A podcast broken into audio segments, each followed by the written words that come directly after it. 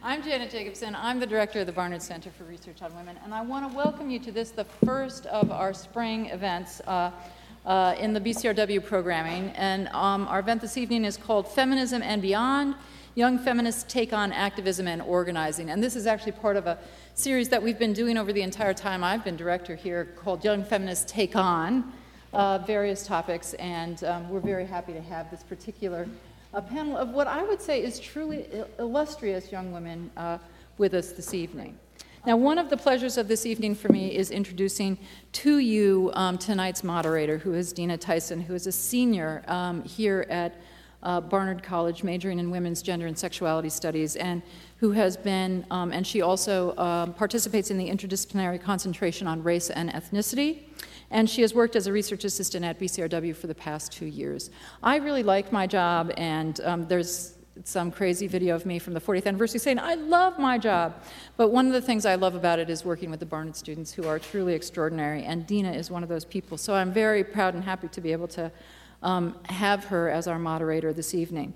In addition to the work she does at BCRW and her scholarly activities, she's um, a coordinator of Barnard and Columbia's chapter of um, Take Back the Night, the anti sexual violence group, and she's a development intern um, on uh, documentary cinema and education in Harlem. So, um, this is her first time moderating. You all be nice to her. Dina Tyson.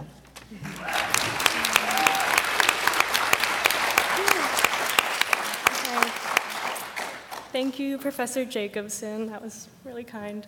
Mm-hmm. Um, I also want to begin by thanking the Barnard Center for Research on Women for hosting what I think is a really important panel. Um, and clearly, all of you do too, because look how mm-hmm. full this room is. Um, I want to also thank Ann Jonas, who I know worked really hard to put this together, to come up with a cool title for the event. So, um, and for inviting me to be a part of it. It's a really tremendous honor to be on this stage with you four women because you guys are pretty impressive yourselves. So um, before I start, I just um, wanted to mention that I think the, the BCRW the past two years has been uh, a really great place to work uh, because I really appreciate how they've given uh, young activists these forums to have these important conversations and to engage the community with it. Um, and as Professor Jacobson mentioned, this is part of a longer, decades long conversation we've already been having about young activists. Um, so, without further ado, um, I'm going to introduce these four ladies, and then each panelist will give a brief presentation, and then we'll open it up for a discussion. So, to my right, your left, is Dior Vargas. Or, um, she organized the first feminist General Assembly in New York City with women occupying Wall Street, and now organizes with an Occupy affinity group called FemForce. She is a board member at the Third Wave Foundation and a member of National Women's Liberation. Dior is an alumna of Smith College and currently works full time as an ebook production assistant manager at Random House. She's interned for the Feminist Press and for Gloria Feldt, a former CEO and president of Planned Parenthood Federation of America.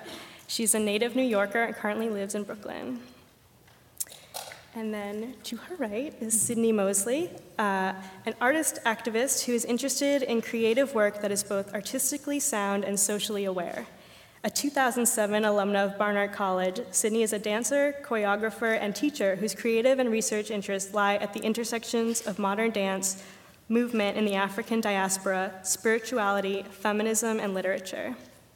As the 2011 2012 BCRW Alumni Fellow, Sydney produced and developed the Window Sex Project, a model for dance activism that uses movement to respond to the sexual harassment of women in public places. Sydney performs modern dance professionally, currently with a dance company, In Spirit. Um, next is Julie Zeilinger. Um, she is the founder and editor of The F Bomb, a feminist blog and community for teens and young adults who care about their rights and want to be heard. Originally from Pepper Pike, Ohio, Julie is now a sophomore at Barnard. She has been named one of the eight most influential bloggers under the age of 21 by Women's Day magazine, one of More Magazine's New Feminists You Need to Know, one of the Times 40 bloggers who really count, and one of the Plain Dealer's most interesting people of 2011. Mm-hmm. She, Kind of lame, right? She has contributed to the Huffington Post, Feminist.com, Skirt Magazine, and the Cleveland Jewish News, among other publications.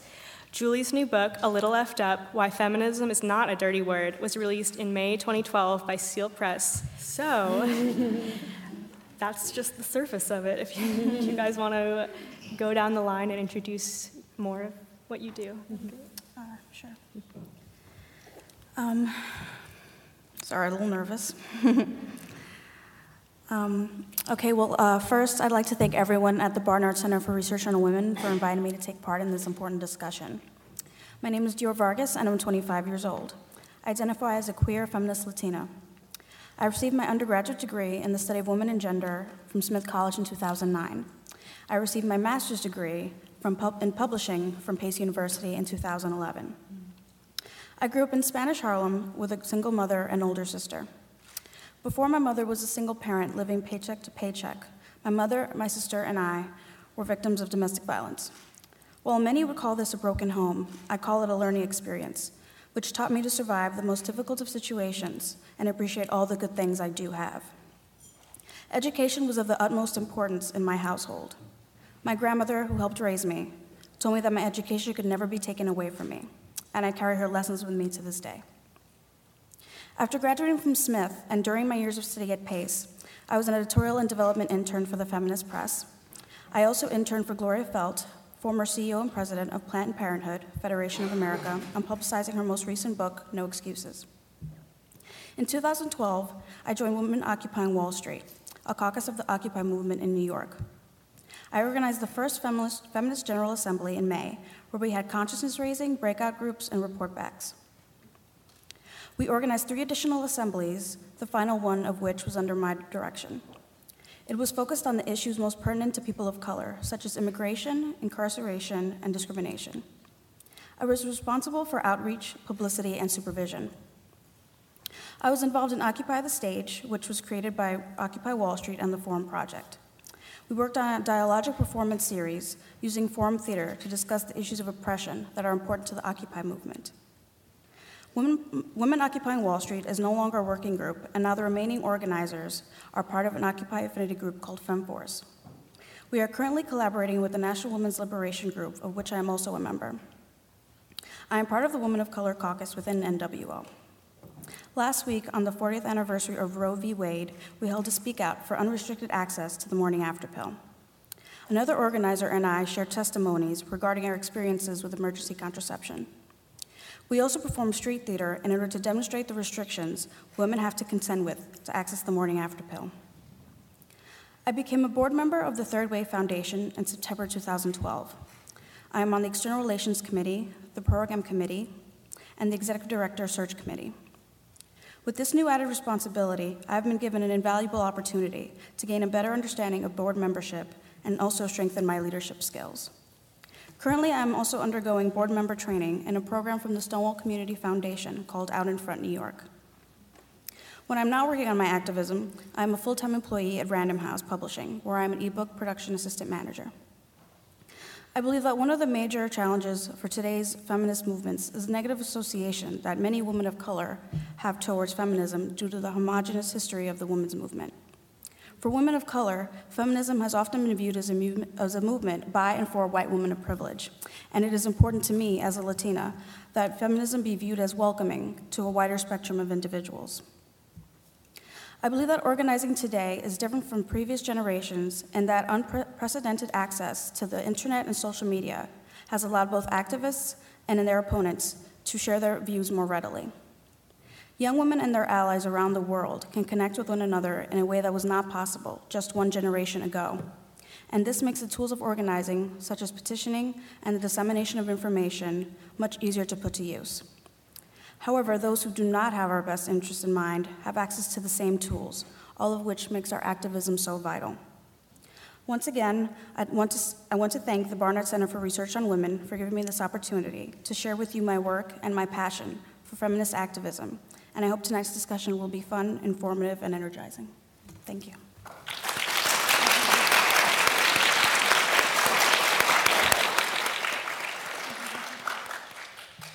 Okay, I'll take it away. Um, again, my name is Sydney Mosley, um, and the fact that you said how old you were, I was like, oh, it's young feminist. I'm 27. Um, so just so you know, you know, maybe a little bit about my life experience from that number.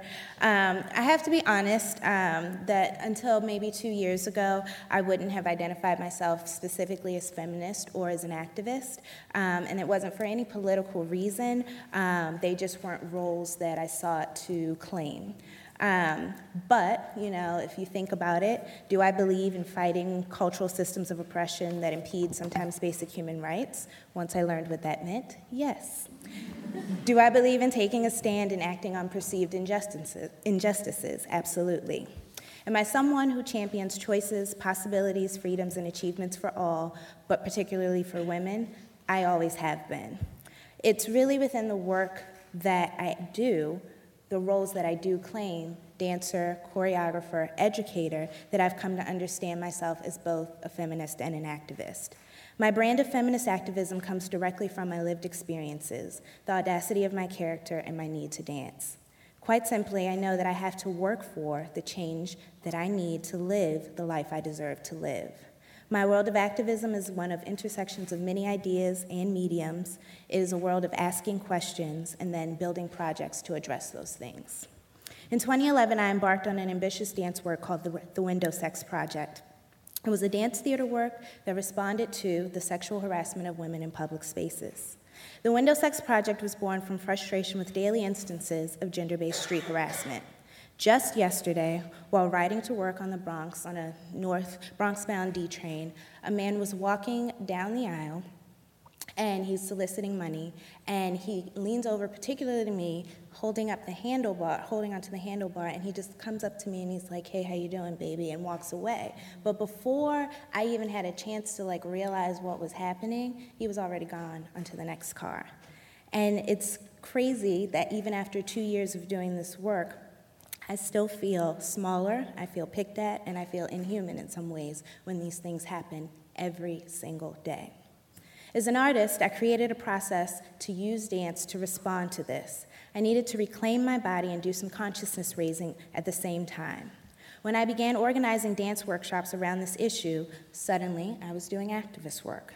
In these workshops, I wanted to explore how does movement play into building and rebuilding self image? Self image being defined as self esteem, confidence, personal joy, and pleasure.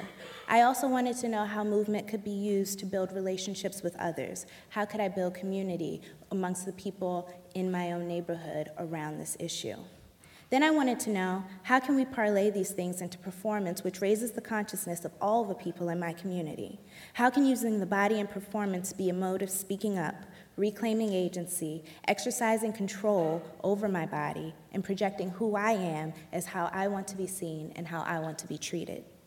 And then to think even more broadly. In producing a passion project with very real and relevant implications, how do I advocate for myself as an artist and the other artists with whom I collaborate? Another part of my advocacy work is being an advocate for dance artists. I sit on a committee called the Dance NYC Junior Committee, and it is an advisory board that represents individuals ages 21 to 35 who work in the dance field. What I discovered every time I did a window sex project related talk, workshop, or performance is that in addition to raising awareness and facilitating invaluable conversations around street harassment, I was also expanding the understanding of dance for those who didn't consider themselves dancers and also for those who didn't consider themselves to be patrons of the art form.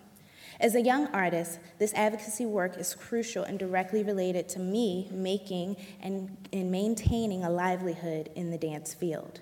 Again, I am an activist due to the truth of my situation. In 2010, the Dance NYC Junior Committee, it conducted a survey, a census survey of dance earnings amongst individuals ages 21 to 35. There were about 1,200 respondents, and 84% of those respondents were women. And what they found was that for dance artists, mostly choreographers and performers, that their earnings plateaued at about $25,000 even after working in the field for 15 years. Did you hear that? um, plateaued at $25,000 as an artist after 15 years in the field. So this is very important to me. Um, at the same time that I am doing this advocacy work around an issue of just, you know, my body and being able to move around freely in public space, I'm also doing the work of advocating for myself as a person who just wants to be able to eat off of the work that she does that is so important. I get emotional about these things because they are, they are so personal. As I continue to create and produce and perform, I'm really trying to consciously build this business model which does not exploit the talents of those whom, with whom I work, but also compensates them in beneficial ways, both financially and if I can't give them the money that they deserve, then give them the resources that they need. Dancers continue to train years and years after they've already entered the workforce. Can I give them class? Can I connect them to, can I connect them to people? Can I get them a job that does pay? I, I'm always thinking about those things. I've found that amongst my peers, many of whom are women of color working in the performing arts, that many are not self proclaimed feminist activisms, but the work that they do absolutely is. We find common ground in speaking up when it is important and when it is personal, and that is where I come from as an activist. myself a and a blogger for a few years now. It took me much longer to finally consider myself an activist. And even in preparing for this, my immediate reaction was, I'm just a blogger, I'm not an activist. An activist is someone who gets out there and does things and makes change. And blogging is about a community, it's about melding together and learning from each other. And you know, I had to check myself and realize that is activism. Um, so I just wanted to briefly share three of the major ways that I believe that blogging really lends itself well to feminist activism. The first way is that blogging really allows young women to establish a voice. And I will be talking specifically in terms of feminist blogging. Um, I've always said that the most feminist aspect of the F bomb has always been in the act of writing itself, even more so than any of the topics that we cover, although we do cover a wide array of feminist topics. I believe that blogging encourages young women to express themselves on an emotional and intellectual level in a society that actively encourages us to do the opposite, that constantly suppresses us and asks us not to identify our own voices. Um, blogging allows us to become comfortable with developing our own opinions and ideas. Um, I actually recently just read an interview in the New York Times that Nicholas Kristof did with Sheryl Sandberg, who's the CFO of Facebook. And one of the main things she said about women in the workforce was that one of the major barriers to advancement is that in her experience, she saw women not really fully taking their seat at the table, mm-hmm. that they would show up to meetings and in their own work more readily allow others to take credit for their work or not bring their own ideas to the table again. And I believe that blogging, as well as other forms of feminist activism, really address that issue head on. They really encourage young women to establish that voice and to get comfortable publicly standing by the things that they believe. And additionally, I think it gives us the opportunity to push back against a culture that constantly tries to silence us in all realms of our lives. I also believe that feminist blogging helps foster a community because while it is important to establish our own voices and to get comfortable standing by that, I think especially young women, are constantly told to compete with each other and to tear each other down. And the feminist blogging community really encourages us to support our peers' opinions, mm-hmm. to try to add to them and be constructive with each other rather than destructive. And it's, I can speak from personal experience that it's no secret that feminism can often be a dirty word, and especially amongst high school students. And I know for me personally, finding a community of like minded peers on the internet who weren't afraid to embrace this term really bolstered a lot of my own self confidence and allowed me to translate that work on the internet into my own real life and helped me feel comfortable with that identity. I also believe that blogging allows for the democratization of the feminist movement, which clearly benefits feminist activism. Um, I believe it addresses historical shortcomings of the feminist movement in terms of accessibility to leadership and diversity and inclusivity. Ideally, feminist blogging should be a meritocracy. Anyone who wants to write can write, and ideally, they should all uh, be able to be heard.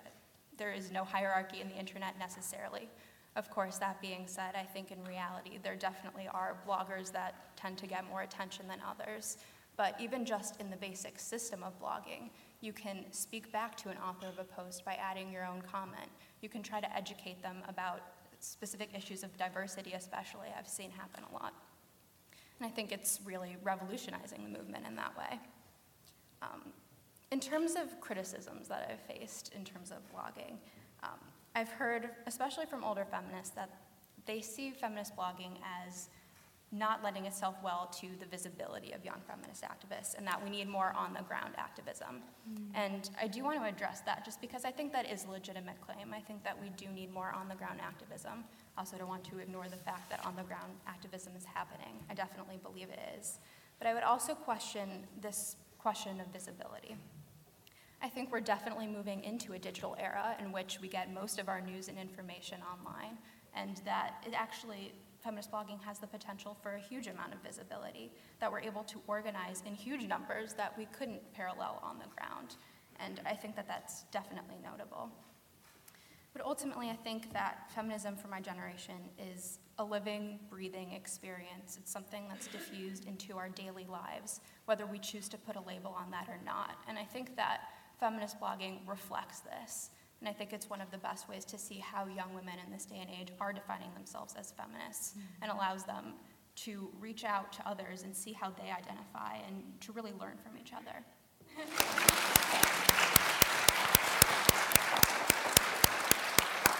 The idea of feminist as an identity for those interested in gender justice or social justice, um, you brought up some really important points, and I wanted to know if anyone else wanted to speak to that topic. That, you know, everyone seems to have a different relationship with the word, and I wanted to know what you as individuals, um, what your relationship to that word is, and what you think it sh- maybe should be for other people. Should it be anything for other people? Um, I think for me, I think that feminism certainly encapsulates um, gender justice, and I think that that's something that I'm dealing with very much in my own work. Um, but I also have lately been on this feminism can really be broad in terms of a term and what that means to individual people, and that the more different people who identify as feminists, the broader we can look at what that is um, and identify what that is. Um, and to your earlier point, Dior, um, when you were talking about women of color, and a lot of women of color who may or may not like the word feminism for various reasons, some justified, some, you know, I don't agree with. But my my thing as of late really has been if there are more different individual voices who are speaking to a common um, speaking to common goals, common values, common ideals, then we are diversifying and broadening what that what the word feminism means.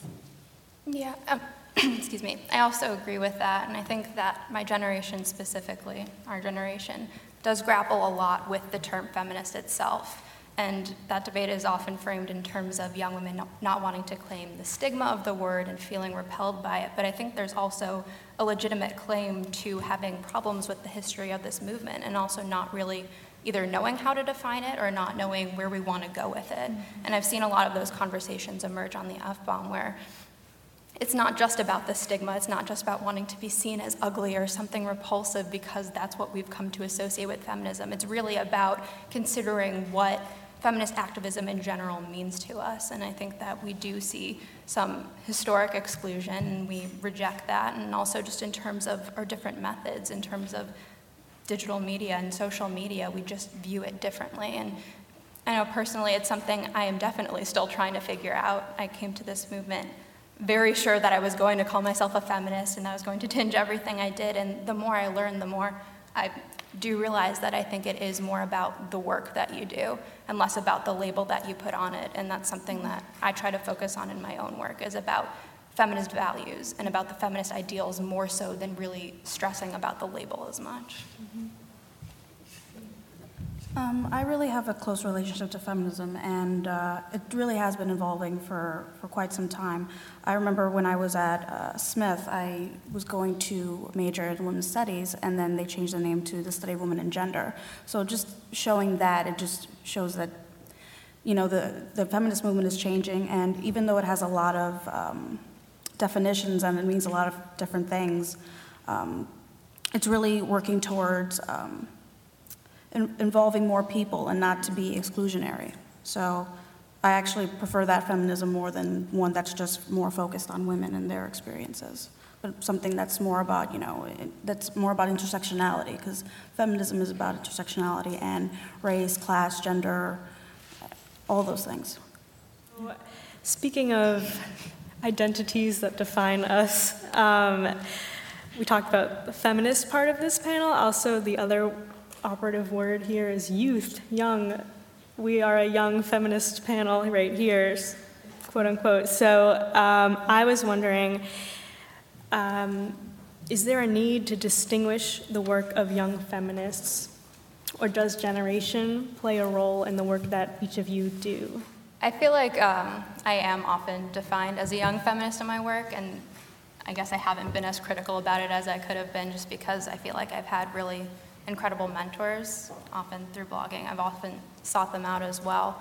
Um, but I think that within feminism, there tends to be forced divides in that sense, where, as you mentioned the wave um, model before, we tend to be separated into waves kind of forcibly. We're told that feminism of the 70s is nothing like feminism of today, that there was a third wave, and they were defined by zines, excuse me, um, and that we can't have these intergenerational conversations. But I think that they're really essential to have, and I also think that if we continue to have more of them, we'll find that we have much more in common than we do apart. And I think that there are differences, as I've mentioned, um, including the tools that we use, such as social media. But I think really the essential beliefs of feminism and belief in equality has persisted throughout time. I don't think there are generational differences within this movement than there are amongst any other. We, I mean, we just got finished talking about intersectionality, um, and it just, it, you know, age comes into comes into play for that.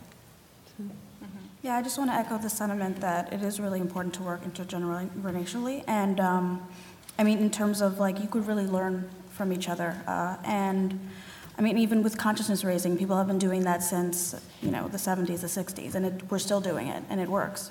So, one thing that's come up in a lot of what you've mentioned um, in the work that you do, and I know, Jessica, you brought up the point ab- about access, is social media. And I know that's, you know, the hot button thing to talk about with activists. Um, and I wanted each of you to maybe elaborate a little more on what your, how social media plays into your activism, or if it doesn't, why not? I'll start.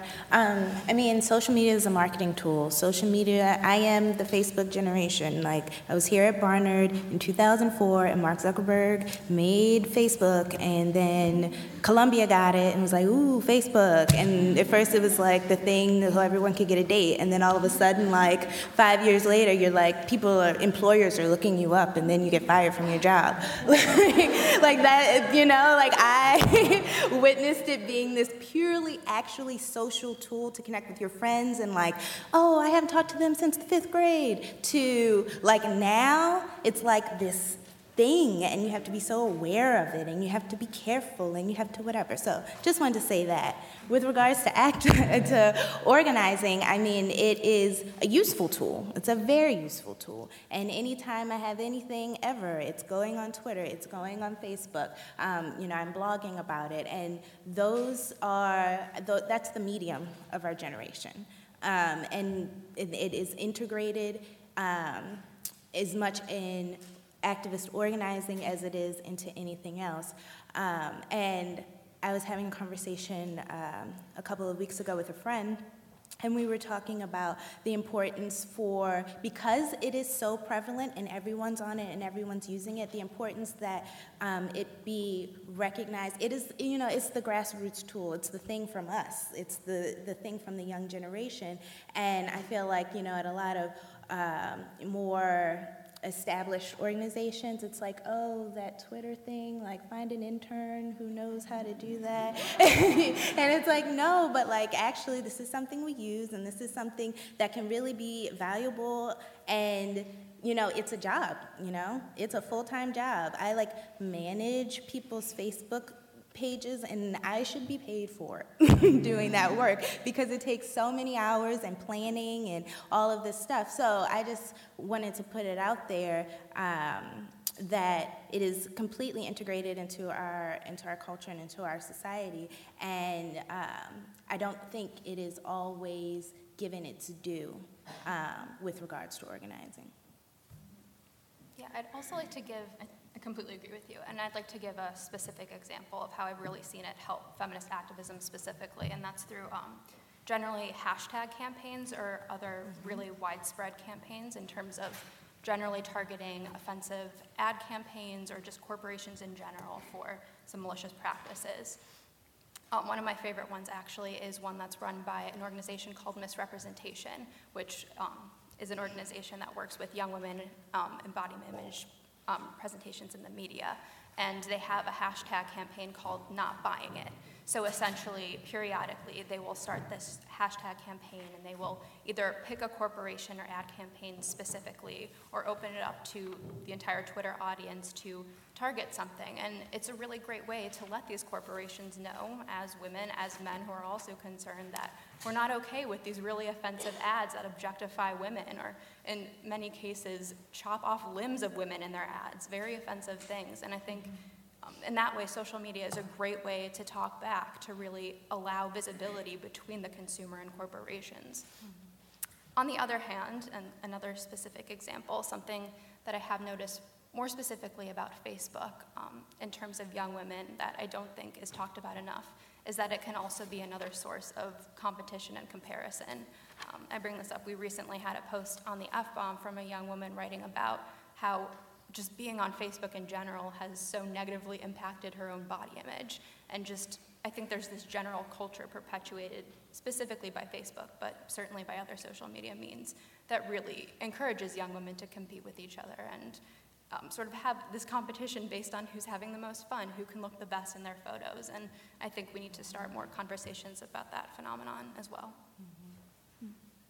I mean, like organiz- organizations like Hollaback, they have pictures of, sub- user-submitted pictures of uh, men who sexually harass women, and it's like putting their face, you know, like just, it's a visual representation of how we suffer through sexual harassment daily.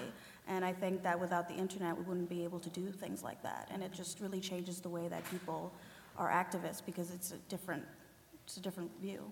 One of the things I actually love about, um, particularly Facebook and Twitter, is the fact that it does reveal people's like deep-seated hatred for everyone and themselves. Um, but the reason why I love it is because out of those posts come the most amazing conversations, and I am just such a believer in like conversation, talk it out. Like, let's get it all out there, and let's, you know, from that, we can come to understandings, we can come to compromises, we can, you know, maybe our mind won't be changed today, but, you know, new seeds and thoughts and ideas are now being planted in our minds. And as horrible as it is, because people say the craziest things on the internet, and you all know this. Um, but I love that they feel comfortable enough. All of a sudden, there's, I feel like before uh, social media was so prevalent, as such a prevalent and integrated part of our lives, you know, everyone wanted to be very politically correct, and you would never know what they truly thought about anything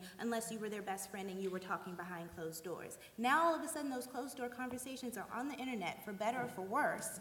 And seriously, um, and you know, all of a sudden, I can't tell you how many Facebook comment debates I've had, but I'm so glad I had those conversations. Other way, otherwise, I feel like, you know, I wouldn't have learned something about a topic or the other person wouldn't. Know? I just want to add to what Jessica was saying with being strategic and how you use social media, and I think we also need to be strategic in how we consume social media, particularly in regards to the Kony 2012 situation last year and how that just spread so wide without critical consumption of what people were social media active, activisting about. I made up a word there. Um, so I would like to actually open up the floor to the audience. If you guys have questions, just raise your hand and uh, BCRW research assistant will have a microphone for you. How can we encourage men to get involved in feminist activist projects? Um, I can definitely speak to that. Um, it's a very interesting question. So, going back to um, the example of the Window Sex Project, that work happened in two parts. It happened in community workshops, which were specifically by, with, and for women, and then there's the performance piece, which is, you know, anybody and everybody should be there. Um, and I specifically wanted the workshop piece of that to be a safe space for women to talk about their stories and then to work on themselves. Um, and I felt that you were talking about healthy relationships earlier. Um, before you can go and have a conversation with somebody else, you got to have yourself together. And that's what the workshops were about. Then the performance piece of that was inviting men into the conversation. And it was, I very strategically did that. So, and we did the we did the full show twice. We did it once here on Barnard's campus, and I think that audience was certainly sort of it was a women's, you know, feminist, pro, you know, everything that Barnard stands for audience, which was wonderful.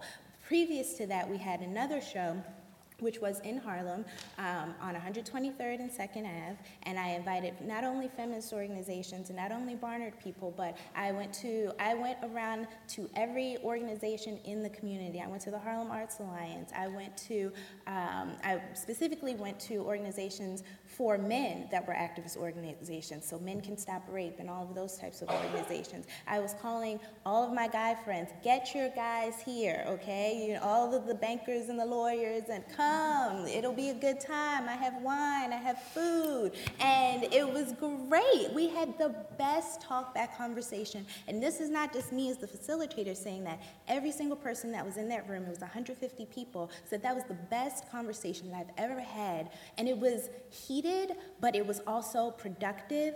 After that, my dad came up to me, who, you know, is supportive because he's my dad, but had no idea really what I had been working on this whole time. And he goes, You know, I never even thought about how you might feel when that happens. And like when I was young, I never did that, but you know, I knew I rolled with the best of them, and I'm so ashamed right now that I never stopped them or said anything. And like for my dad to say that, and then all of a sudden he's going out and now he's an activist, you know. So it's like, you know, you ha- I feel like in terms of you have to think about engaging the other half because we're on this earth with the other half, and it's not just about me going rah rah for me because I'm just me. No, it's like everybody. Feminism is about you know making it better for everyone. So. I think you just have to reach out and make those connections and, and um, intentionally in ways that will attract and engage those the other half. Yeah. I think you all refer to some things that are visible and some things that are not visible, and also the different work you do, dance, media, publishing, writing, blogging, are, have many aspects of making things visible. I'm thinking, what is it that you would like us to leave here being, having something be more visible for us? And it also could be less visible. When Sarah Palin, for example, was saying outrageous things, some people said, don't mention her name anymore. Just make that disappear. Um, on the other hand, in Occupy, in our movement, in the feminist GA and the Fem Force, there's been a lot of action of making feminist issues more visible and feminist interactions more interactive. So, what for you would you like us to leave here with being more visible or maybe dropping? Thank you. Um, I'm not sure this directly addresses visibility, but in terms of what I think you should leave with, and especially echoing the past, um, the answers that you guys gave, I think just starting conversations and trying to feel comfortable starting any kind of conversations, whether it's online through a blog or with whoever's sitting next to you. I think it's just so important. We often lament the issues in feminism and talk about why isn't this different, but then we kind of stay in our own echo chambers in a lot of ways. So I think that the biggest thing is really being brave enough to start conversations with people you might even know you'll disagree with. Yeah, I was just going to piggyback and say that words are power. And so I can't tell you guys, you know, what should be visible or invisible for you, but whatever you do speak into existence does exist. The Sarah Palin um, example really resonated with me. If we don't say it, you know, if that's not someone whose values you align with, then, you know, be mute. Yeah, I think it's important to say things that people are uncomfortable with because it really brings to light the fact that no one ever talks about it. And I remember being part of um, Women Occupying Wall Street and why we- it was created in the first place, and that they were, they were being harassed, the women in, in the movement, and they felt that they needed a place, you know, where they could share views and have some sort of solidarity with other women. And from there, working with, um, creating a feminist GA and then having one that I organized that was more geared towards people of color, it made the men more, I guess, amenable to being part of the conversation because they felt that they were being included. And so, once we start having those conversations, like, things will hopefully start to change. Hi, thank you for speaking today. This talk has been wonderfully informative. I wanted to get everyone's opinion on whether or not you think the knowledge and debate of feminism tends to be reserved for the educated elite. And if so, how do we better spread this knowledge and activism to both the high school level and to those who do not seek or are not able to receive higher education? So I can speak to um, reaching out to younger women, which is one of the main focuses of my blog, The F-Bomb, which I'm sorry to keep coming back to, but that is my main experience with feminist activism. Um, essentially, I started the blog because I felt like when I had first discovered feminism, a lot of it was in very academic terms. And I personally kind of tried to trudge through it, but I really longed for other peers to talk about it with because I think that feminism often appears differently for us at a younger age than the types of theories that the major feminist texts talk about. And I think that the best way I found to do that is to really approach it through current events, through issues that young women are dealing with on a daily level. We talk a lot about body image on the F bomb. We talk about, again, like different ad campaigns that we find offensive or interactions that we have at high school. It can, I really am a big believer in um, fe- taking a feminist lens to the daily lived experiences of our lives. I don't think that every part of feminism has to be about theory, although it is important to infuse that when we can. But I think it, again, just generally about starting conversations about our daily lives. Yeah. Um, earlier, Jessica, when you were reading the uh, the review of the book you edited, and the in that comment, um, the person alluded to. Um, this idea that I know Bell Hooks talks about, which is exactly that. So, talking in this academic jargon that then isolates the masses of the people. Um, and for me, when I created this dance work, it was like that was the meeting ground. That was the common place. People communicate through movement. You see bodies, we have body language. Those are the, the ways that anybody can understand things. And so I, that was my way um, to get at these ideas without using the academic jargon. Now, that aside, I am a college graduate and, you know, I write and think theoretical things and I have those types of discussions. And so for me, something that I've just been thinking about lately in sort of the trajectory of my trajectory of my work is marrying the literal activism by dancing with the theoretical um, because I have training in both of those places and I can I can bridge those two things. Um, I think it's important to begin the conversation in, at a really young age. And um, Ileana Jimenez, who teaches high school, uh, who teaches in high school, and um, she um, teaches feminism, and her students are so informed, and it makes me think I wish I was taught that at a young age, because then I would be able to begin the conversation with other people, people you know in my age. And I think it's also important to use art within our activism, like with what Sydnie does. And um, we, we've done street theater where we use the dialogic performances to elicit a reaction, to see what people think and what one would do if they were in a position where they were being oppressed. And so I think it would be good to, to use art more often in activism because then it's something that people are interested in and it's more interactive. I kind of want to see if you can flesh this out a bit more um, outside of the bubble of education. Because for me, I'm, I'm your sister, by the way. Um, and growing up in the same household, um, you know, I, okay. growing up in the same household, um, she and I are polar opposites. She's up here, and I'm, I'm just sitting here, and I've learned so much from her. And luckily for us in our home, while the word feminism, I think Joe would agree, was never really used, we were taught those lessons every single day. So my question for all of you being young women, because it's so important for us to continue to teach not only those that are, you know, in front of us, but those that are younger than us. How would you um, kind of help the family, the home environment, kind of teach these lessons? Because again, not everyone has the luxury or the beauty of having a classroom that teaches them what these things are. I mean, I didn't know what half of these things were until Dior taught me because she went to Smith College. Um, so what would you say to women like yourselves um, who really don't know what this is and how they can kind of take that and bridge it to the home life? Because I think in a, lot, in a lot of ways, when you're taught from a very young age what this is, you don't question it later on. Women are equal, and that's just all there is to it. So maybe your thoughts on why we don't see it that way and what we can do in the home to kind of bridge those gaps. Um, I'll just answer quickly. Um, I too, you know, grew up in a home that was very feminist, and but if you ask my parents that now, they would say, "What do you mean?" um, just the values that I was raised with. You know, I was raised. I didn't have any idea that I didn't have access to anything in the whole world, and you know, we were a working class family, and I, I literally just watched my parents work for everything, and that in and of itself, um, you know, that combined with, you know, just this idea of possibility. My parents are just always about possibility. You can do anything, you can be anything, you can do, like, that was drilled in my head. And so those two things, um, I think, really just instilled in me, um, you know, sensibilities that would make me want to work to see change. Um, quite simply. And, and that was, you know, I still get that support from them even though I've flown the coop, so.